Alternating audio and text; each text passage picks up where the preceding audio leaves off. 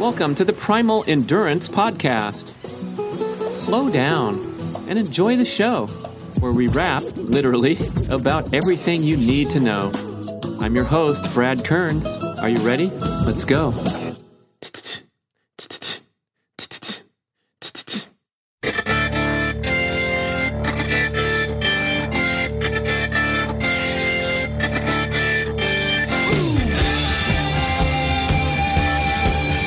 Listeners. Time for some more Q&A. Give me a job, give me security. I'll answer your questions all day.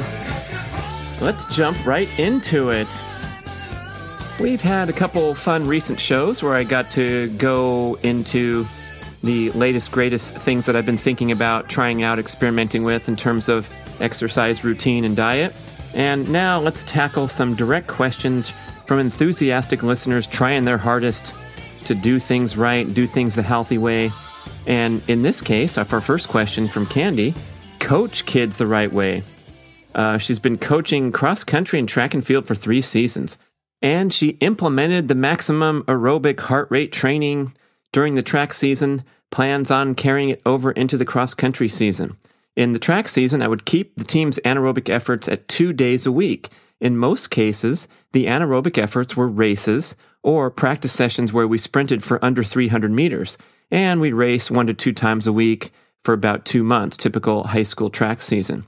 Uh, then the uh, cross country season coming up with uh, summer months devoted to aerobic, and then starting in September, they uh, start the race season.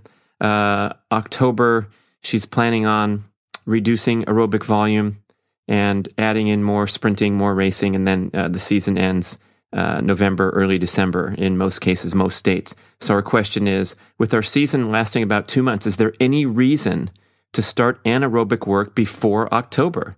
Is the chance of burnout and injury not worth the risk? Good stuff, Candy. I agree with you. These kids are out there for the most part trying to have fun, especially in a mass participation sport like cross country with no cuts. Uh, same with track. Virtually everyone is welcome, especially in the distance events where you don't need one person per lane, uh, unlike the shorter events where you're picking uh, the best three or four kids on the team to field the, uh, the, the field for the 100 meter, 200 meter, 400, whatever, high jump. You can't have endless kids. But that's what's so great about distance running. It's social, it's mass participation. Uh, the person at the end gets a cheer from the crowd, just like the winner. Uh, and unfortunately, these overly enthusiastic, overly competitive, overly intense, uh, tightly wound coaches are pushing kids too hard. And this is going on across the nation for years and decades. And it really gets me going. You've probably heard me talk about it before on other shows, but it's an absolute travesty to have an overly stressful uh, training pattern in a youth cross country or track program. Now, if you happen to uh, hit the jackpot and a kid shows up at your school and he or she is a state level, national level type talent, and you get to nurture that talent for four wonderful years, congratulations. Have a great time with that. Guess what? You probably can't even screw that action up because the talent level is so high. No matter what you do, if you sit back and read a Playboy magazine folded inside your track program, like we caught a certain coach uh, uh, on my team with, guess what? Doesn't matter. The kids are still going to succeed. Uh, and if you have kids that are just out there trying to balance their lives, do something that gives them some self esteem, some sense of camaraderie, and you're pushing them too hard and you don't see their bright, smiley face come back the next season, you have done a tremendous disservice to the individual and to the program and to the community. Uh, trying to promote lifelong health and fitness that you're exposed to in high school. So I really think generally speaking, all coaches across the country should back the heck off with their mentality and their training patterns with these kids and turn them loose, let them have some fun. Uh, we were largely self coached in high school, uh, myself and my training buddies, And we had a great time just making up our own routes. We had a run called the Doberman Run where uh, we climbed over a fence onto private property, had to run across about an 80 meter stretch, and then climb over another fence to escape. And you know what? You had to sprint there because the dogs would see you at the top of this hill where the where the home was and sprint at full speed. They were probably a quarter mile away, but they could see us coming into the private property, and they were trained to uh, uh, deter uh, people from trying this. So that was a big one, especially when uh, we took uh, people that were new and hadn't done the route before, and they'd say, "What's the Doberman route?" And we'd say, "You'll see pretty soon at about mile three. So uh, we were really emphasizing fun and creativity. Um, Stephen Deitch would go plan these camping trips out on uh, out on the beach at um, uh, Ventura State Beach or Sycamore Canyon, and we'd all camp on spring break, and we'd run our asses off, and we'd work really, really hard in the workouts, but was exploring new terrain or doing uh, you know creative games like follow the leader, where we'd jog down the beach, and the rule was if you were the leader, uh, you could turn and sprint into the ocean waves at any time, and everyone had to follow you and sprint out past the waves, and whoever was first would become the next leader. So it was a you know highly uh, explosive anaerobic workout that actually turned into be uh, a long duration as well. What a fantastic session! But it wasn't you know grueling and torturing because we were having so much fun at the beach. So generally speaking, add more fun into the program make sure that these kids run at an appropriate heart rate for their ability level. So rather than sending the whole pack of 37 or 87 kids off onto a training run, try to segment the group based on where they are. And some kids for two, a two or three mile training run is plenty. And for the elites on the varsity and the kids that are going for state or section qualifying, of course they can have a more appropriate training session, but they will benefit greatly from strapping on that heart rate monitor and toning down that natural competitive instinct and learning how to build a base. And of course, when the season comes and you're racing your way into shape and you're doing a lot of racing, you're going to get plenty of anaerobic work, especially for a kid. Whew. Okay, you got me going off a little bit, but it's a really, really simple answer. And I am so glad for people like Candy who are enlightened and trying their best to uh, to do right by these kids and go for longevity and check in with these kids 10 years later and see if they're still running and that is the sign of a fantastic high school youth coach. Uh, far more important than all the banners that you hoist onto the walls of the gym. Okay. Uh, this one is kind of a little uh, success story from David Pritchett, who is a primal health coach and a finisher of Ironman Texas. And he says, Hey, thanks, Brad, for bringing the book to life. Uh, your background knowledge, wit during the videos made the complex concepts. Well, that's a tongue twister. The complex concepts understandable. So he's taken the uh, Primal Endurance Mastery course. And yeah, I go off on these videos. It's so much fun because when you're writing a book, you're basically you know communicating by a piece of paper to the other person. You can't be as emphatic or uh, humorous or lighthearted when when time calls for it. So if you enroll in the mastery course and watch me bring the book to life with a series of videos and interview all these wonderful experts you will get the full picture the full package. Uh, so he keeps on with saying Outside of the topics presented by Brad, the expert interviews covered all the topics from different points of view. This gave the student different perspectives that might apply to them individually. Personally, I found the interviews with Gordo Byrne, Tim DeBoom, and Zach Bitter very enlightening. They have proven that conventional wisdom of endurance training is a thing of the past. I'm focusing on practicing the same nutrition recovery and training principles as they do while tailoring those principles to my personal needs. I always enjoy listening to Dr. Maffetone, but I had a great takeaway from Kelly Starrett on recovery. As always, Dr. Kate is great on nutrition, and I learned a lot from Tawnee Prazak when she discussed specific female challenges with going low carb. Woohoo! What a nice commercial, man. Uh, we should make that a commercial. Record that for me in your own voice. I'm going to get back to you. We'll put it at the end of the podcast. okay, uh, back to um, the questions. This is from David. I'm not sure if it's the same David. Sorry, David Pritchett, but um, the next question comes from David as well. And the next question after that comes from David. Happy Hanukkah or something. I don't know what's going on here. Anyway, um, David starts out I may have what might be a stupid question. Uh, so a little background first. Oh, okay. So we're gonna grow to like you before you pose the stupid question. That's a good strategy. All right, let's get some background. Uh, been an endurance athlete for years, triathlons, mostly running, cycling. Um, I started off the season with a lot of base training, and prior to reading Primal Endurance, most of those miles weren't really base training. They were probably black hole zone. I then ramped up to a very chronic cardio schedule. Oh my goodness, David. Um, let this be a lesson to everyone. So he's starting out with what he thinks is base training but it's slightly too stressful. It's in that black hole, making it vastly too stressful if you're doing this pattern over time, if you're regularly exceeding your uh, max aerobic heart rate, and then ramp into a very difficult chronic cardio schedule. So I'm going to predict this story ends in the destination of burnout. Uh, so during that difficult, when he ramped it up, it was mostly training rides with a hammerfest on my team. Uh, the diet was always relatively low carb, Sometimes I had rice and copious amounts of beer, but being married to a dietitian who is current in today's research, wow, that's a rare one, huh? Okay, that was a little rude, but what I mean is uh, the traditionally trained dietitian is trained according to uh, government standards, USDA, food pyramid, things like that. And generally, that population, uh, you're not going to find open minded people who are embracing, let's say, the recent uh, breakthroughs in evolutionary health and diet research. Uh, and so he indeed uh, references his wife as being very open minded. So we already eat a very high fat, low carb diet. How cool. Uh, but trying to keep it pretty clean too, since the dietitian's watching. Uh, so David says he's been training below max aerobic heart rate for four weeks now. So kind of spun out of the Hammerfest program with his teammates and embracing the primal blueprint approach. I know that takes a lot of courage. Congratulations. It's really hard to step aside from what's going on around you and your environment.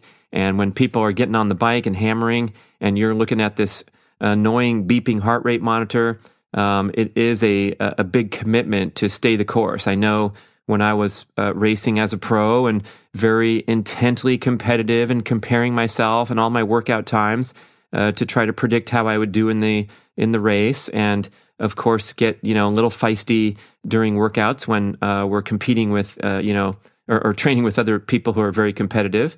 Uh, so it was a huge uh, leap of faith, really, to say, okay, I'm going to slow down and try this out um, and see what happens. Even though I'm going to be uh, watching guys leave me in the dust day after day after day in training. So David's been going, uh, building up some good momentum and consuming less than 100 carbs a day while he's keeping that heart rate low. My donut cravings have subsided, and I feel like I'm definitely fat burning. So, my question I've timed this transformation poorly. The state criterium championship is this Monday, and it's only a 45 minute race, but it will be well above aerobic, I believe. Well, it better be, man. If it's the state championship, you got a bunch of guys riding at aerobic heart rate because they're trying to honor the primal endurance principles that would be a pretty sorry ass state. So, of course, the state championship's going to be balls out, hammerfest. Um, I really want to do this race, but it in no way accommodates my goal of eight weeks of submax aerobic work. So the question is, and I think he's uh, asking on behalf of a lot of people, so I can't wait to answer it. Um, will this completely destroy the progress I've already made, causing me to start over at week one? Or will this little spike be okay, assuming proper rest and recovery? I know the book says strictly eight weeks of aerobic training, but at the same time, I feel so stinking good already. okay, so you know, Phil uh, does a good job himself when he's talking about the MAF approach and the MAF heart rate. Um, he he makes that critical distinction that yes, once in a while, it's okay to slam yourself and push yourself really hard and have a breakthrough workout. And you're going to feel great when you come off of base training because your hormones are optimized, your muscle fibers, your blood volume, your health markers are in good shape rather than teetering on the edge of overtraining like most endurance athletes who are training in black hole pattern. So when you give yourself a break and do three weeks of comfortably paced aerobic training, yes, you can jump into a race and feel fantastic. Your body does not need day after day anaerobic stimulation to perform a good anaerobic effort. And as Phil talks about in detail in the Primal Endurance Mastery course videos, um, the anaerobic muscle fibers don't require a high frequency of training. They are designed for brief, explosive efforts without the use of oxygen. That's what the term anaerobic means. Aerobic means with oxygen, literal definition. Anaerobic means without oxygen. So these muscle fibers are designed to uh, explode you up to the rim so you can dunk or jump over the high jump bar or perform a high intensity uh, 400 meter repeat or 200 meter repeat or c- be called into action when you're doing a 45 minute all out uh, criterium race for the state championship. So what I mean by that is when we say the criterium race is anaerobic because you're far in excess of your aerobic maximum heart rate, don't uh, misinterpret that to mean that it's entirely anaerobic. Uh, as detailed in the Primal Endurance book, I've talked about it on the show a little bit.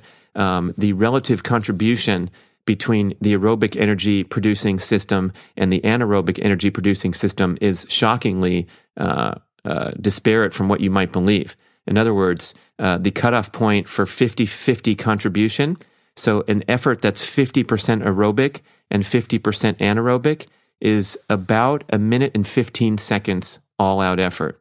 This is uh, verified in exercise physiology texts, so it's not just conjecture. So, when you're talking about David's 45 minute uh, high intensity criterium, it's mostly an aerobic effort, strange as it may seem, hard to believe. Most of your energy is being delivered by the aerobic system and only a small fraction by the anaerobic system. So, this slow paced training has a great contribution to your success at high intensity performance.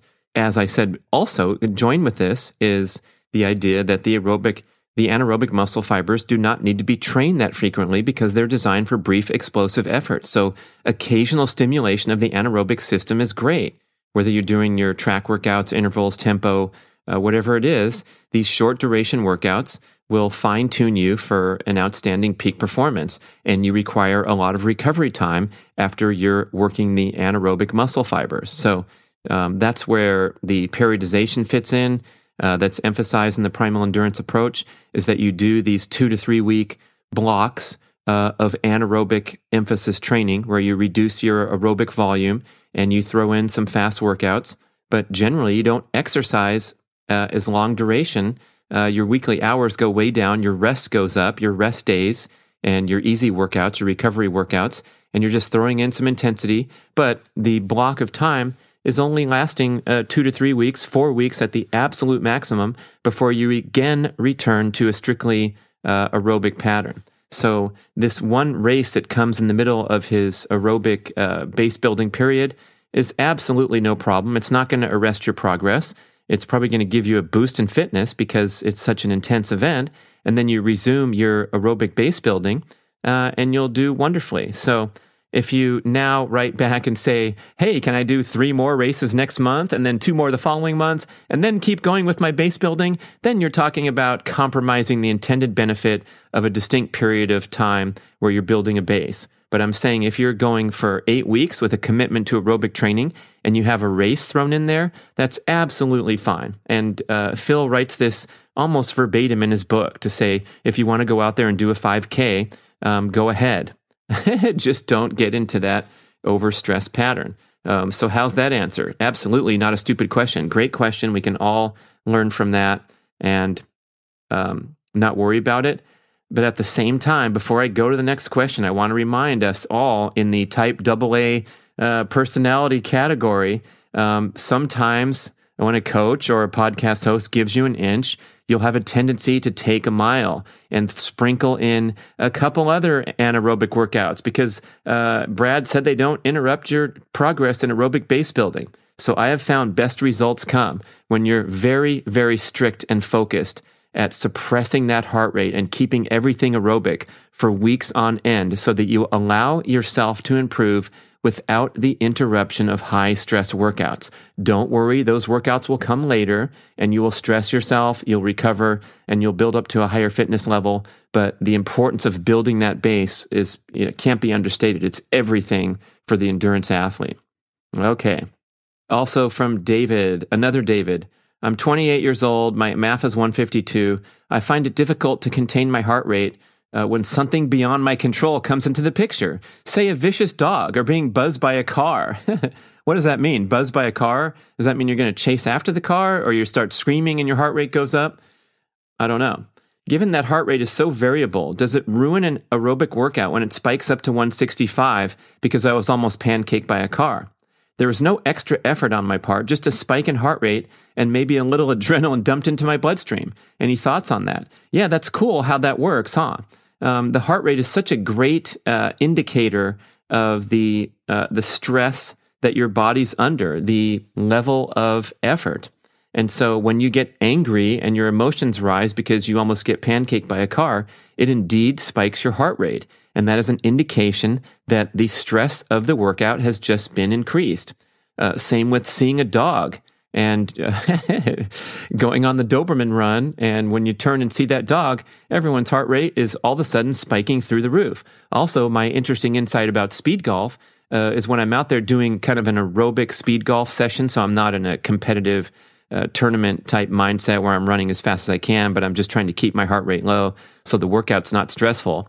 Uh, so I'll be jogging along, uh, limiting my heart rate to my aerobic maximum 130, uh, jogging along, get to my ball, stop running, get my club, take the swing and hit the shot, and I will frequently hear my heart rate beeping, indicating that I have exceeded my maximum aerobic heart rate during the period of time that I was not running and concentrating and taking the swing, just because of the energy required to to strike the ball and also the concentration is causing a spike in my heart rate. It's fascinating. So then I got to I got to slow down even more after stopping to hit the shot. Trip out on that. So your heart rate's watching everything you do. It doesn't lie.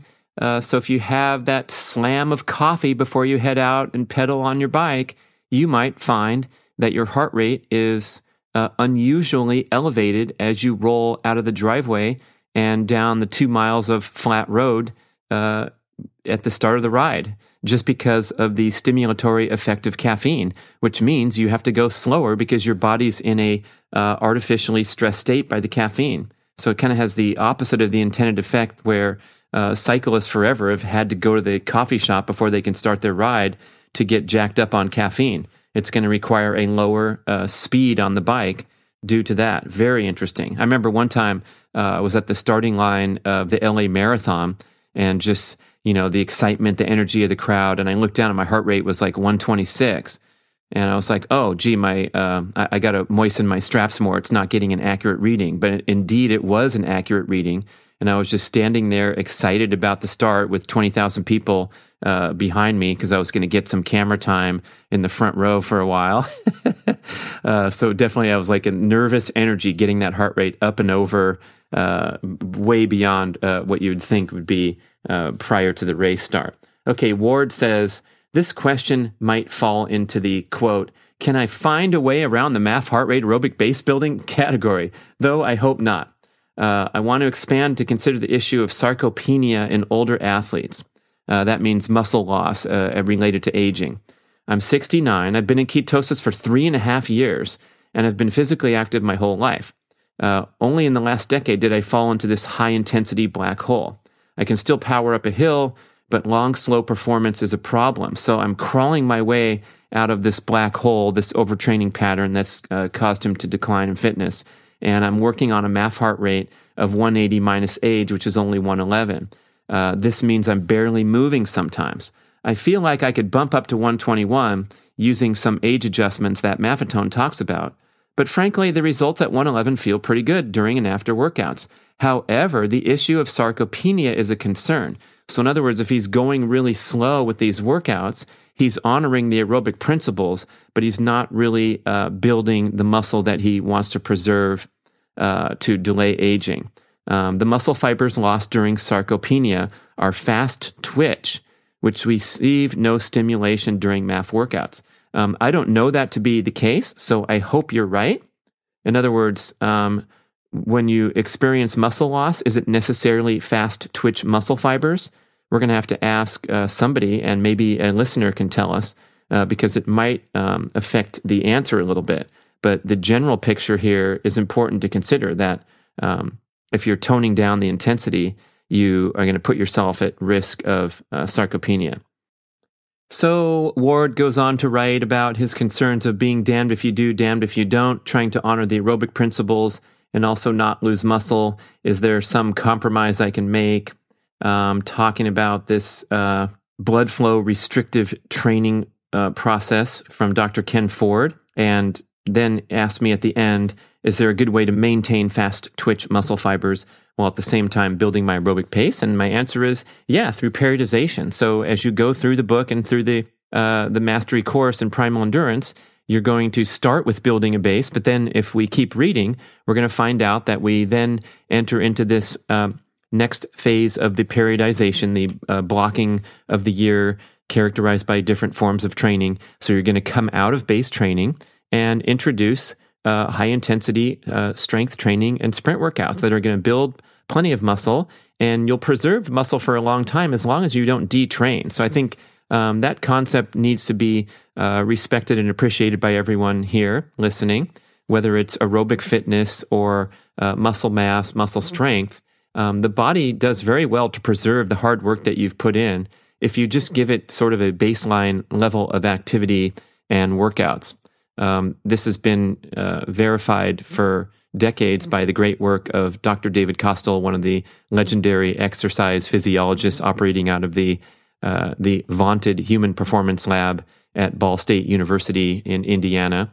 Uh, Colleen Connors Pace, Auburn triathlon race director, went there uh, and got her degree. Went across the country to uh, Indiana uh, because of the prestige of the program, and they have shown that if you taper athletes, even what we would think as an extreme taper, they lose little or no fitness and in many cases gain fitness. So the great work that Costill did with the swimmers, I might not be relating this exactly right, but it was something like an eight week taper where they did a 50% reduction in volume and intensity. So the workouts were, every workout was cut in half. And at the end of this period of time, they did a performance test to match the performance test that they did at the outset of the taper. And across the board, they had improved their times, uh, swim times, due to reduced training for eight weeks and that was the first glimpse of exiting out of the the dark ages of this extreme over distance that any collegiate or high level swimmer can talk to you about if they swam in the 60s and the 70s and into the 80s where all they did was uh, put these poor guys in the pool for hours and hours every day same with the distance runners going back to the uh, the times of uh, Prefontaine and Frank Shorter and the you know the dawn of the uh, distance running boom in the United States Mark Sisson talks about that was his era. Uh, now that he's in his 60s, so you know when he was in his 20s, this was way back in the in the early days where the thought was uh, if if you could run 100 miles a week, that was your key to success in uh, endurance running. Crazy stuff. And then they finally discovered that tapering really, really works, and it's very, very difficult to lose whatever fitness level you have attained, even if you dramatically reduce your training for as long as two months. I have found this anecdotally to be absolutely true, and I will verify this uh, over and over, uh, looking at my training logs over time, where uh, I take the winter off and I don't swim. Uh, I don't swim for uh, one lap for two months. Uh, I'm just resting uh, maybe going into the weight room and doing some weights. So I'm maintaining my fitness, maybe getting some different stimulation than I did uh, during the season when I was overtraining in the water. And then I'll come back and, and start first couple swim workouts, you know, just warm up, swim for 15 minutes, get back in the pool. And then like a week later, I will set PRs. Uh, the best I've ever done in a swim workout coming off of two months of zero swimming of course, doing other forms of exercise and lifting weights, not detraining. We'll talk about that in a second. But uh, imagine that after working hard for months and months on end and years on end in the pool, trying not to miss a workout because you don't want to lose your feel for the water. So I'm swimming three to four days a week and banging hard intervals with highly intense uh, competitive swim environments. And then I'm two months away from the pool, jump back in and have my best workout ever. And it's a head shaker to the extent that I remember feeling almost a sense of frustration. Like, what is going on here? is that clock right? How could I be so fast when I haven't even swum in so long? Uh, but after you get a few of those confirmation uh, uh, incidents, you start to change your philosophy and your mentality around training such that you don't buy into this obsession with consistency and consistent workout patterns uh, and putting yourself at the risk of losing fitness because you took a vacation for three days and didn't get out on the bike or didn't exercise a lick. Uh, you had an important business meeting and you feel the sense of frustration and stress. All it's going to do is harness your reserves for an awesome workout when you come back. Okay, so that's my big message about skipping workouts, tapering, not worrying about it, not stressing about it. It's one of the most important mindset shifts you can make as an endurance athlete. That consistency is pretty much bullshit in this context when we're talking about the dynamic process of building fitness and preserving fitness. Whew, lots of action on today's show. I'm getting going, guys. You got me going. Uh, now, that said, we can talk about detraining in an entirely different perspective. So, detraining due to illness, uh, injury, whatever it is, will cause you to lose your fitness very quickly.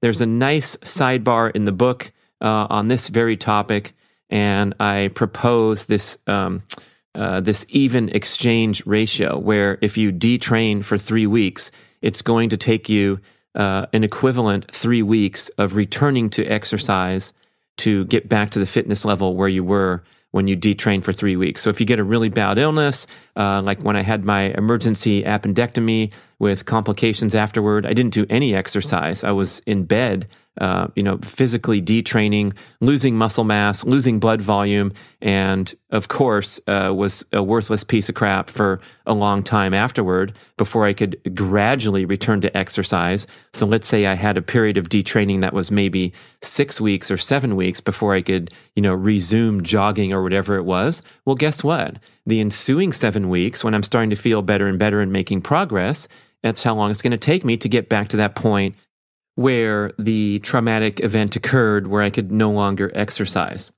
Um, so let's take another example. If you all of a sudden just uh, vanish from the scene and don't exercise for a year for whatever reason, you're going into your startup mode and you have to work 75 hours a week. Uh, or you're going on to the oil rig to put in your six month stint, and then you get six months off after that uh, oil rig out in the middle of the ocean, uh, no exercise allowed, whatever it is, your submarine duty comes up uh, and you're detrained for six months. That's a long time. It's going to take you six months just to get back to the fitness level where you were at. So, does that give you a sense of comfort? It does for me to realize that even if you have, you know, a real fall off the wagon type of situation, uh, you can get it back. It just has to be, you have to be patient, take some time. 20 years? Uh, I'm 22 years off the off the triathlon scene. Would it take me 22 years to get back to being able to do a 146 Olympic distance? I don't know. I might be running out of uh, years here. It might never happen again. Oh, too bad. Sorry about that. Anyway, so relax a little bit with the uh, the concept of tapering being scientifically validated to be highly effective and very very difficult uh, to get out of shape. And then we have a, a complex question from Travis. So he talks about being a, pretty fast uh, runner here with a 124 half marathon PR. That was seven years ago. Now he's full keto, going at 2.9 on his keto meter after a seven mile run. So now he's getting back in shape after some time off pursuing a half marathon goal, but he went out there on a training run uh, was running 1130 miles and the heart rate in the 160s in the black hole for him if he's 42, well above maximum aerobic heart rate. The marathon's two months away. I have a history of just blasting my runs and getting injured. This is in my pre keto days. Now I want to run slow enough to not get hurt, but maintain my sanity and not take forever. Um, questions Does ketosis protect me somewhat from injury? Does ketones of 2.9 mean I can run anaerobically and my ketone level can keep up with the energy demands, although I know that isn't ideal? Ooh, that's an interesting question. You get what he's saying? So if you're making ketones like a crazy man, uh, you know, super high level in the blood, can those be used as a glucose like fuel to uh, get you going at above maximum aerobic heart rate and carrying you through a long effort? Um, I would say this is time for a wise guy answer. And look, I pasted it in because I answered him via email. That's an interesting question. Thanks, Travis. As a runner, you know that a marathon is tough no matter what fuel you are burning. This is my answer to him. Your high ketones will matter for shit when your hip flexors seize up due to insufficient training. You have a good head start to rebuild aerobic fitness due to your experience as a runner, going back that seven years and running that 124. Uh, and you have metabolic flexibility, which is fantastic uh, that you're committed to keto and you're very good at burning fat, but that doesn't mean you can uh, jump into black hole training and expect it to work just because you have a high blood level of ketones. Get me? There's so many other variables here, especially the stress impact of uh, running at 161 heart rate and trying to train for a half marathon at above maximum aerobic level. So back to the um, end of the answer, I was I was riffing there for a little bit, and then what else I wrote was, "There's no more magic in the bag, man. You have to rebuild your base with runs at MAF heart rate or below. Simple, okay." But I do like his head start that he's so metabolically efficient. He's making ketones. Uh, he should expect to succeed uh, with his base training, recover quickly, uh, burning a less inflammatory fuel before, during, and after these workouts. But again, going into the black hole equals stress. Doesn't matter what kind of fuel you're eating or burning. So Josh is coming in uh, with an older question. Uh, I'm going to try to summarize uh, from the lengthy. This is about uh, five or six hundred word questions. So if you're sending your questions in to info at primalendurance.fit, uh, let's try to keep them uh, concise, like you're imagining someone uh, reading them on the show. How about that? Let's count how many words here. Yeah, 366 word question is tough to read because I'll make mistakes and then I'll, I'll go faster instead of slower. And anyway, Josh is a 33 year old coffee shop owner from Denver. Came across Primal Endurance, and this is back in 2016. So uh, he wanted to do um, this workout challenge that was listed in a book, Living with the SEAL. I guess they're talking about Navy SEAL. Uh, it was incredibly tough, but the very first day in the book uh, was run six miles and do 100 pull ups.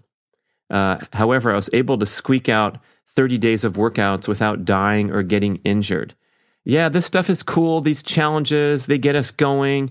Uh, I listened to Jocko, the best-selling author, the former Navy SEAL, and the guy who's uh, geeked up about getting up at four in the morning and being committed and focused and not making excuses. Um, listen to the podcast with uh, David Goggins, the legendary ultramarathon athlete who won the Ultraman in Hawaii and did these incredible uh, nonstop runs for I think 200 and something miles. He was on the Joe Rogan show. Fascinating to hear the drive and the furious passion that these guys have for performing magnificent athletic feats and letting uh, you know the, uh, the mind over matter.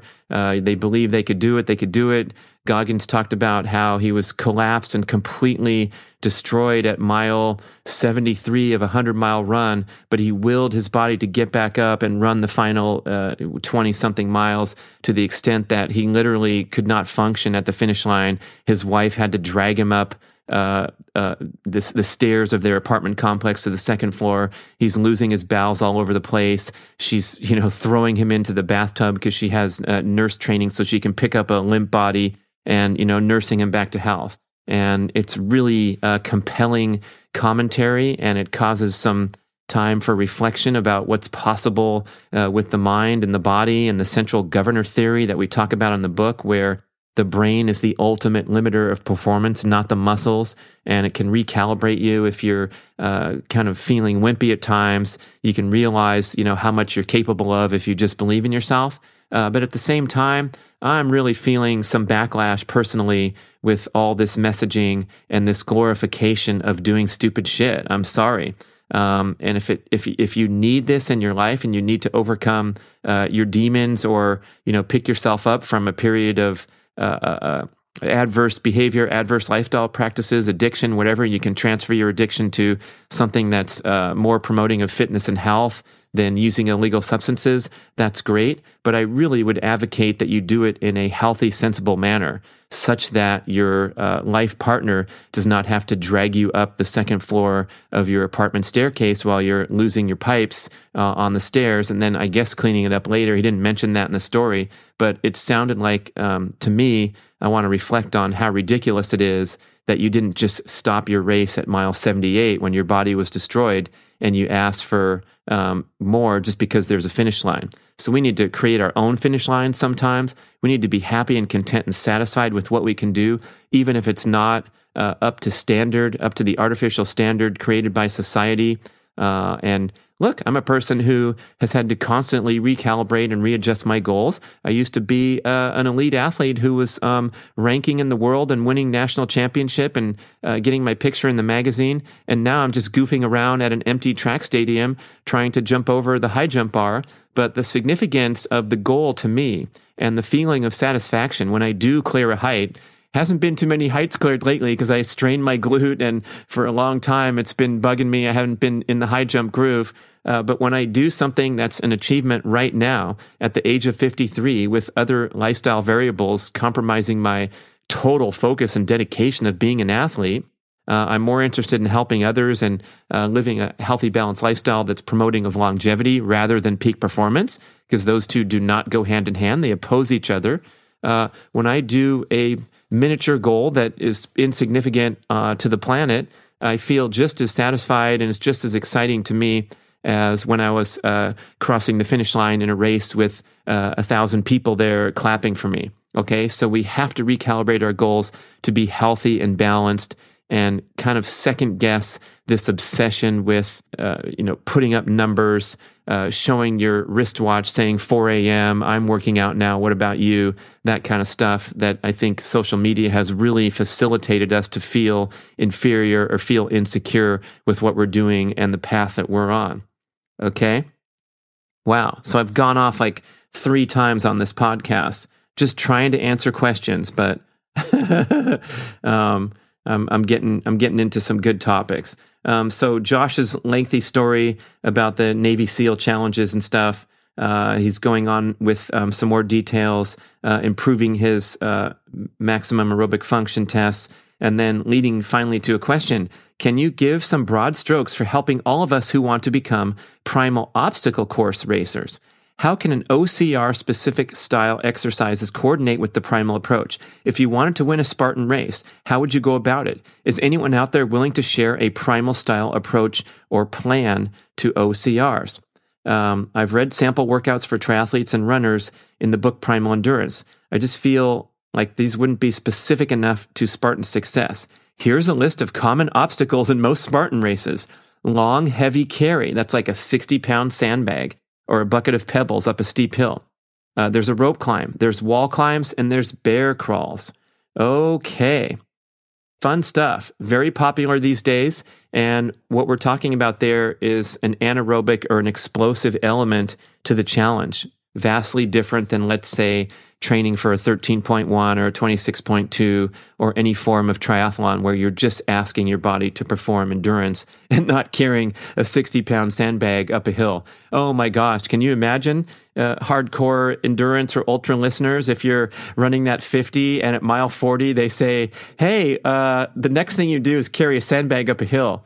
That would be tough. So I love the balance and the uh, the creativity that these obstacle course and these challenges put out there um, seems like a lot of fun. I've never I've never done one formally. Uh, I'm sorry that I didn't invent the entire industry because when we were little kids, we would constantly put together obstacle course uh, events in our backyard in Woodland Hills, California, or going down to the local high school and finding the uh, stationary, you know, the things that were on the playground in the fitness area, and we'd make up our own obstacle courses and have a lot of fun. So, what we're wanting to do here as an obstacle course enthusiast is very important to build that aerobic base, that foundation of endurance, so that you can last for a couple hours without totally falling apart uh, from a musculoskeletal standpoint, but even more importantly, from a cardiovascular, from an endurance standpoint. uh, from a fuel burning standpoint. If you're a sugar burner and you're slamming down gels um, and they ask you to carry those sandbags up a hill, you're going to blow out your glycogen more so than someone who's running at an even steady pace uh, for 13.1 or 26.2. So you have to become a fat burning beast with tremendous aerobic endurance before you even try to climb your first wall. Uh, that's what I would say is that's the gateway to this stuff. Probably uh, you shouldn't sign up or put yourself on the starting line until you've uh, built an exceptional level of endurance. And I imagine that population uh, is pretty darn fit before they're even going to think about something like that unlike, let's say, the community running event like the LA Marathon, where every poser in gyms across LA is talking about how they signed up and they're going to go out there. And I don't know if they're going to finish, but if they do, uh, they might be ill prepared, but no worse for the wear. They can take four or five or six hours or whatever they need and get themselves across the finish line. But this stuff is the real deal. And I don't think um, they like people making it halfway up the wall and then stopping.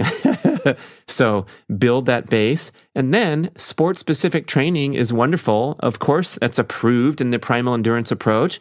And when you're doing these explosive things and these um, race specific preparation of trying to uh, climb walls, uh, do the uh, rope climb, um, those are going to be anaerobic in nature, uh, generally speaking. So uh, put those into your periodization plan and embark on these two or three or four week blocks where you're really focusing on the implements, the specific challenges, or the um, uh, simulation of those in a gym setting. So, uh, you know, if you don't have access to um, the the stuff that's going to be in the Spartan race. Of course, you can uh, mimic that in the gym and build those same muscles, and probably find uh, expert trainers that uh, know some some perfect uh, workouts to help you with, let's say, uh, a carrying up a hill of a heavy pound heavy bag, a rope climb, a wall climb, building those skills. Um, seems like a lot of fun, a well balanced training program, uh, but like everything else, the element of recovery is so important, and I think people get uh, intimidated or or geeked up about all the challenges they're about to face and think that they have to go do two wall climbs per week, two rope climbing sessions per week, uh, a, a, couple of uh, endurance runs because of course we need that too, and they get into an overtraining mode before they get to the starting line. So always in the back of your mind, envision the Brad Kearns uh, gun training program method, where if I came over to your house right now, put a gun to your head and said, Hey, we're going to go do an obstacle course right now. And guess what? You're going to finish.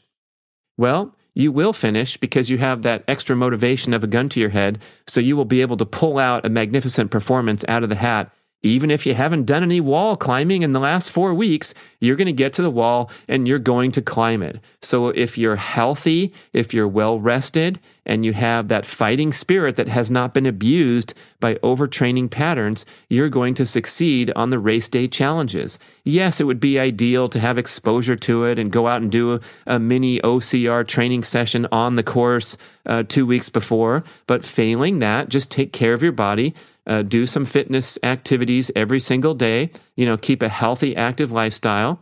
Uh, my morning routine video, search Brad Kearns' morning routine on YouTube, and you can see something that I do to establish a baseline every single day that helps me when it is time to go do a sprint workout or a high jump session. So it's just a fun thing that I do in bed before I allow myself to get out of bed that gets me uh, uh, additional mobility, flexibility, injury prevention, uh, because you can see these crazy leg swinging and hamstring kickouts that's uh, helping those muscles that are challenged when I'm doing the high intensity stuff. Oh boy, thank you so much for the questions and for listening to this wild and crazy show. Uh, email us info at primalendurance.fit uh, with your questions, comments, feedback. And please, if you have a couple seconds, I know you hear this a lot of time from podcast hosts, but it really does help to go onto iTunes or wherever you get your podcasts and leave a quick review, uh, a few quick comments, encouraging other people, and we will be able to expose the show to more people that way. So uh, leave us a review, would be a big help. Thank you so much. Talk to you next time. I've got the wheel. I'm not a charity case.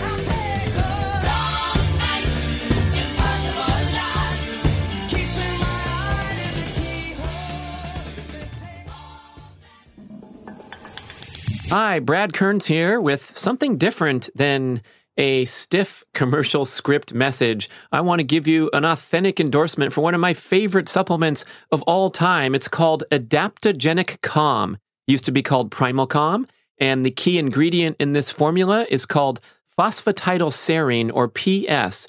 And this agent has been shown in hundreds of studies to blunt the catabolic effects of the stress hormone cortisol in the bloodstream that's released in response to all forms of life stress, whether it's a series of difficult workouts, extensive jet travel, personal stress of any kind. We're constantly triggering the fight or flight mode in modern life. And when people say, hey, you should take a chill pill, this really is a chill pill because when you consume an appropriate amount of phosphatidylserine and the other supportive ingredients that have been known to have a calming effect on the central nervous system, things like magnesium, L-theanine, magnolia bark, and rhodiola, you will get a calming effect. It's not like a stimulant product that makes you feel more energy and have a better workout. But instead, this sort of takes the edge off of that stress buzz where you feel that foggy brain function, maybe a little shaky and finally fried at the end of a busy, stressful day. This stuff will help you clear your bloodstream from those catabolic stress hormones before they can do the damage. So I like to take significant quantities of it in and around stressful events, such as jet travel or in those heavy training cycles when you're really pushing your body and trying so hard not to fall into that overtraining, overstress, foggy brain function spiral downward. That's right, phosphatidylserine has also been shown to enhance cognitive function. It's commonly used in Europe on cognitive decline patients. And you can make that connection between when you're frazzled and overstressed and how your brain doesn't work quite as well. So, this is a brain function enhancing, stress hormone reducing secret weapon, adaptogenic calm. Look for it on primalblueprint.com.